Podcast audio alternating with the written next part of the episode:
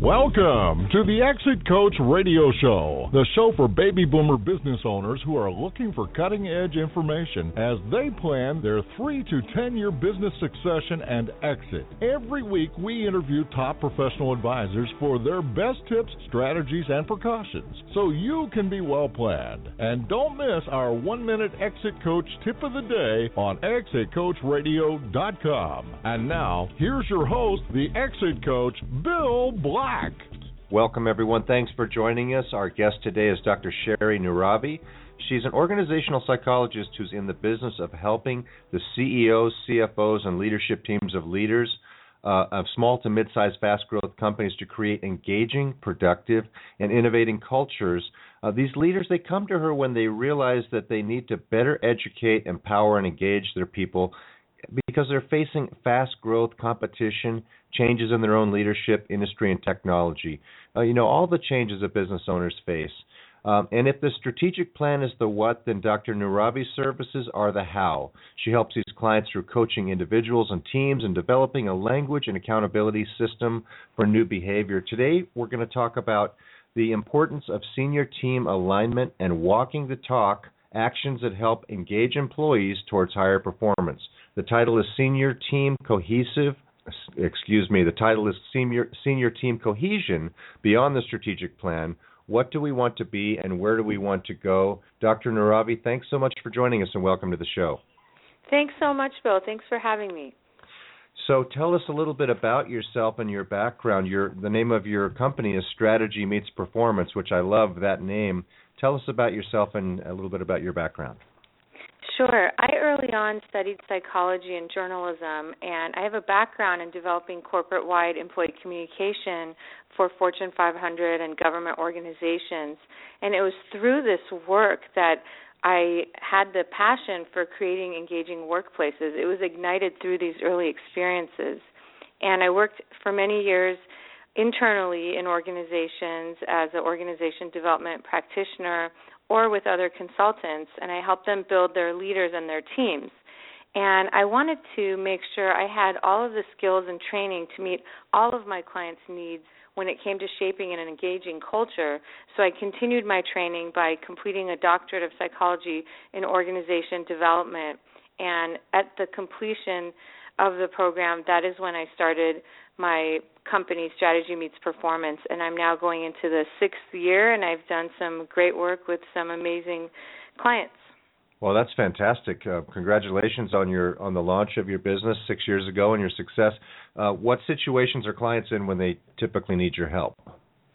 Typically, they are growing very quickly, and when they are, leaders don't always remember to manage the culture, and they're being pulled in many different directions. And so there's a couple different scenarios where they call me in.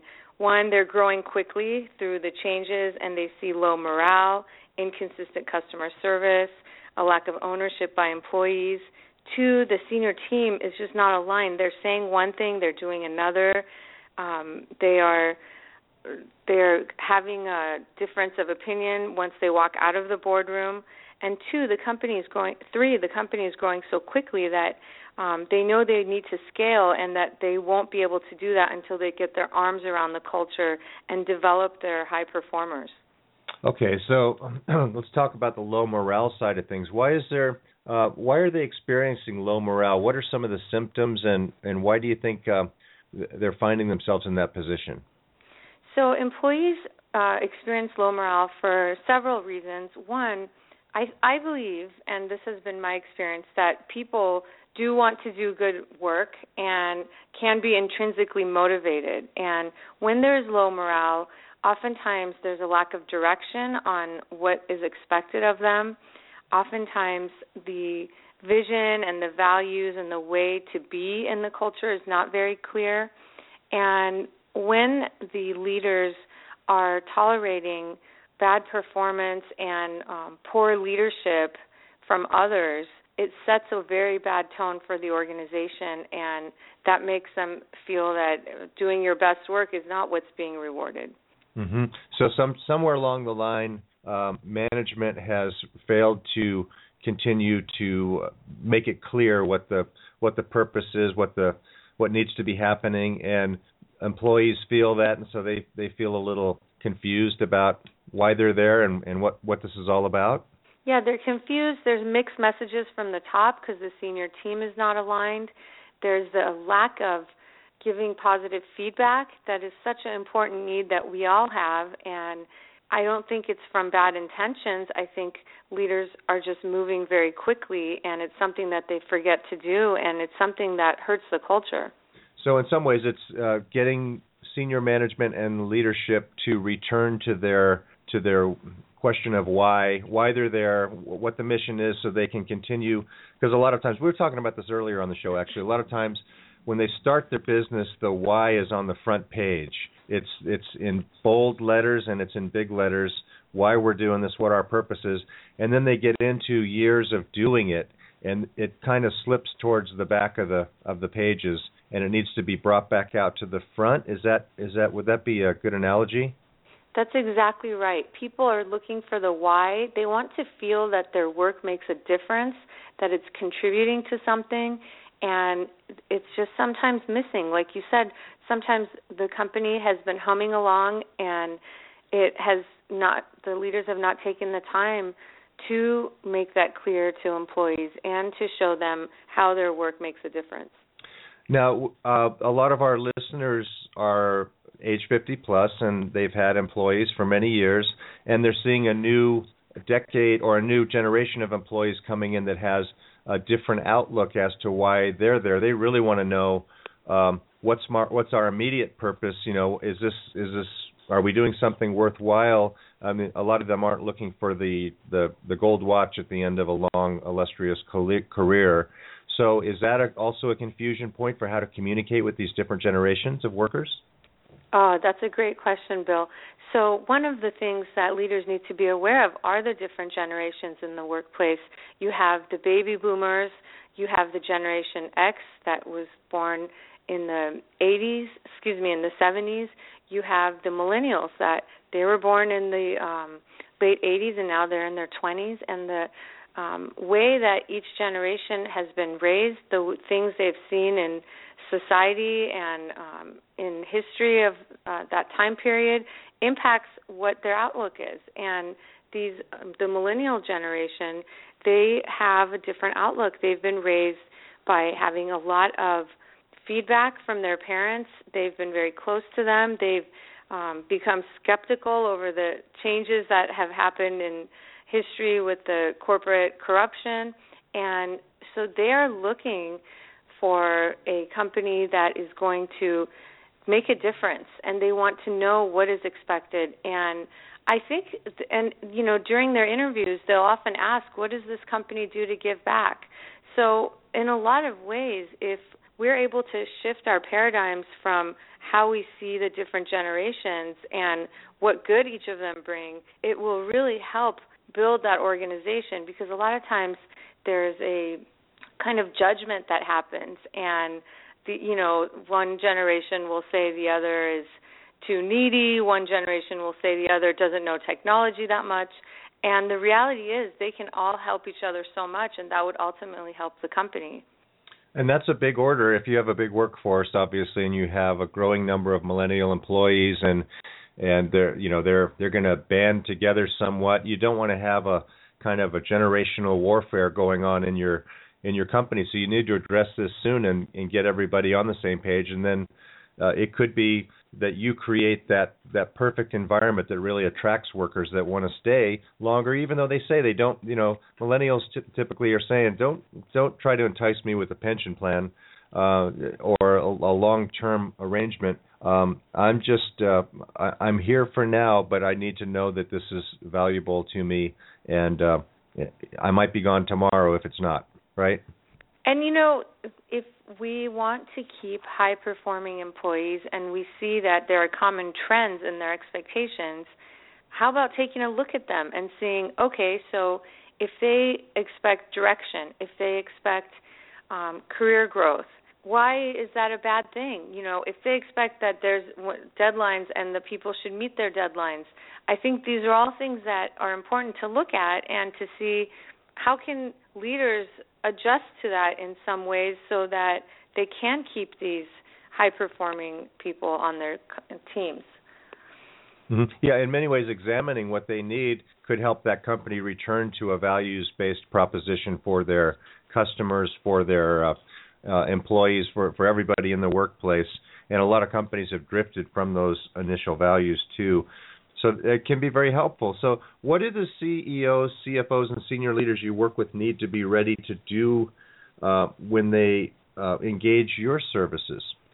It's very simple. It's just a few things. One is they need to be open.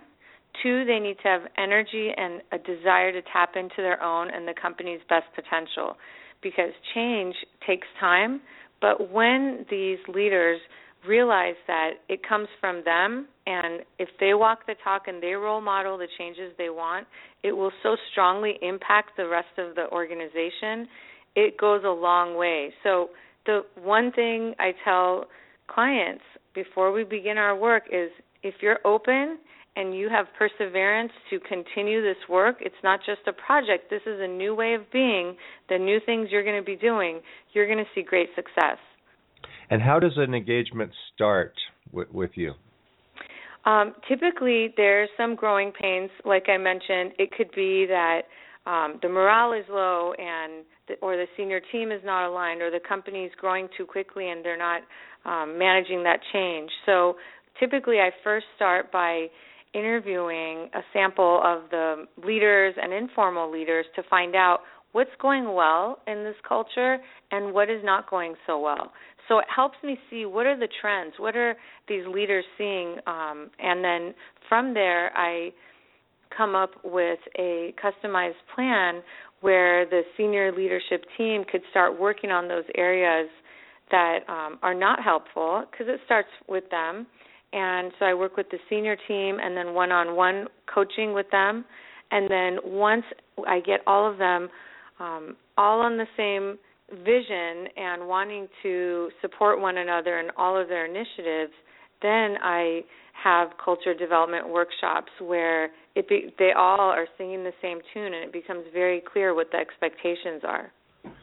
Okay, great. So there's a process that starts at the top and starts with identifying the situation, the problem, the needs, and then from there it moves through management and then down through, if need be, to employee workshops and things like that to bring everybody together?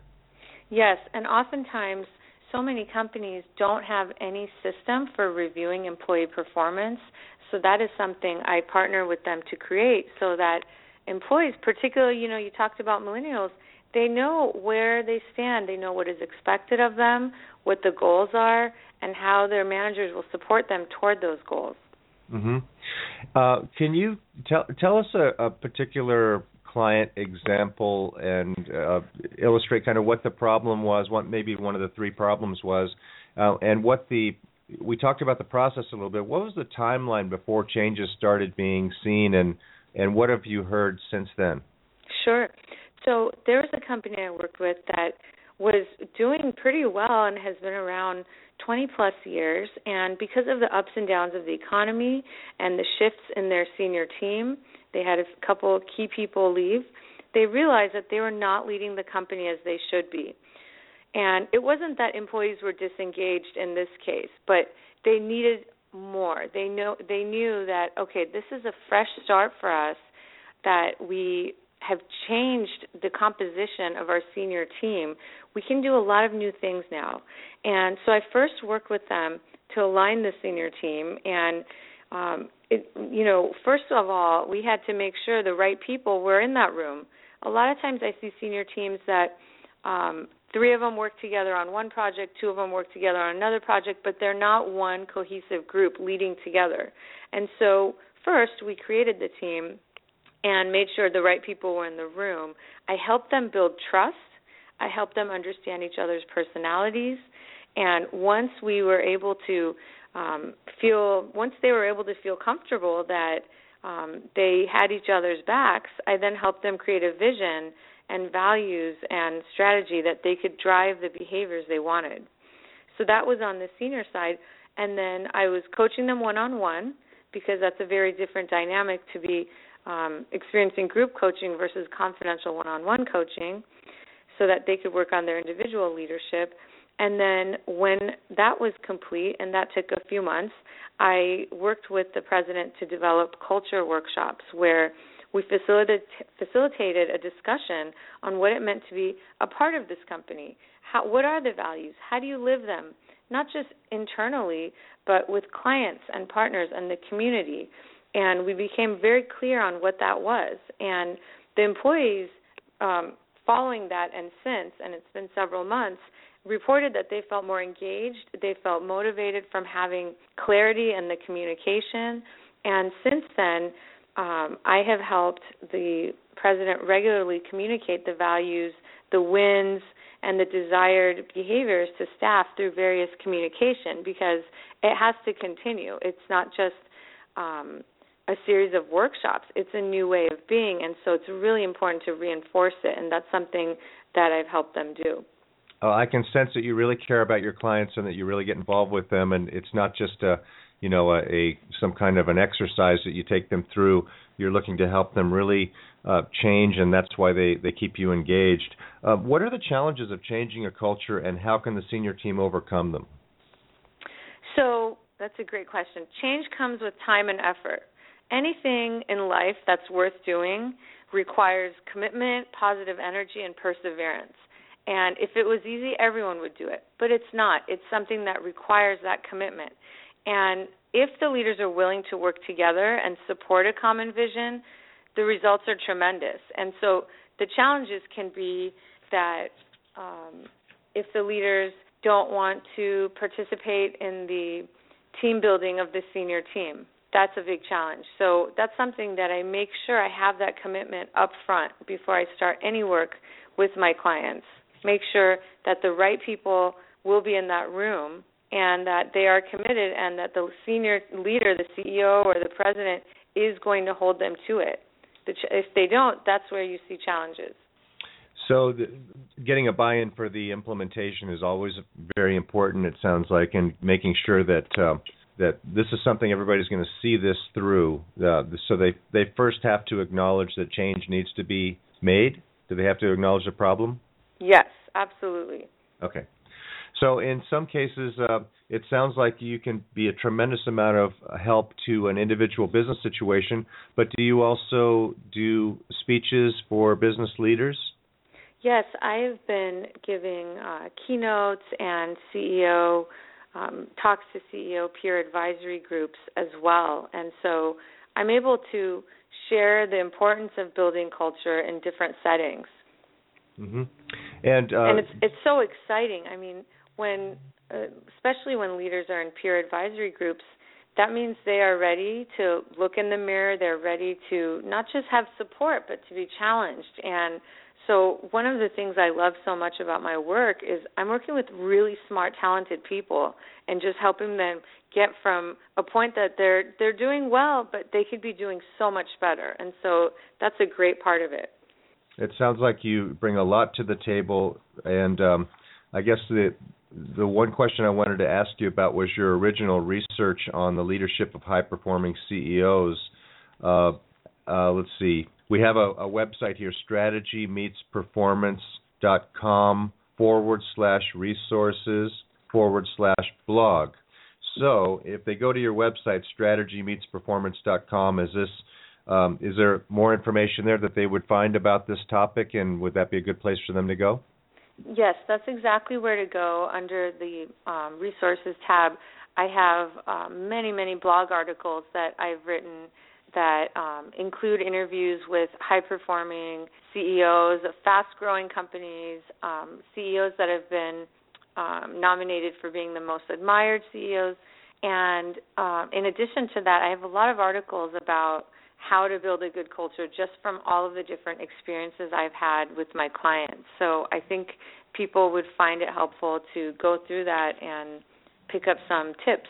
Yeah, great. It's great information, Sherry. I really appreciate it. Or should I say Dr. Nurabi?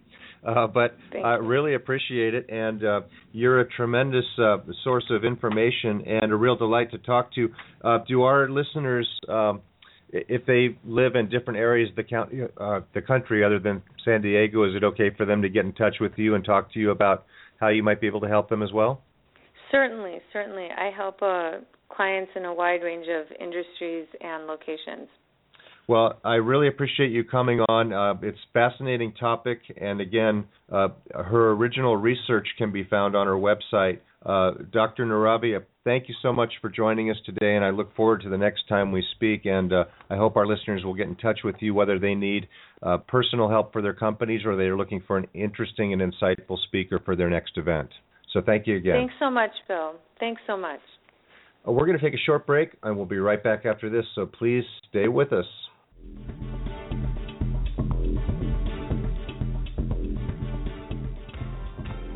Does thinking about what will happen to your business if you're gone keep you awake at night?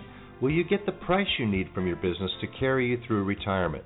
The BEI Network of Exit Planning Professionals is the world's leading advisor network with the power to help business owners transition out of business on their own timeline and terms. Ask your most trusted advisor to create a BEI plan for you or visit us at ExitPlanning.com. That's ExitPlanning.com.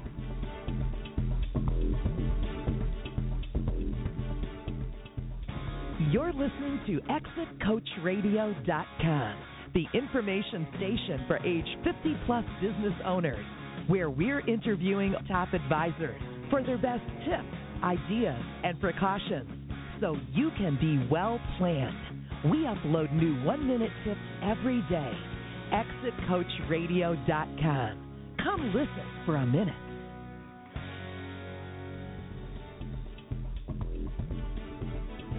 Thank you for listening to Exit Coach Radio.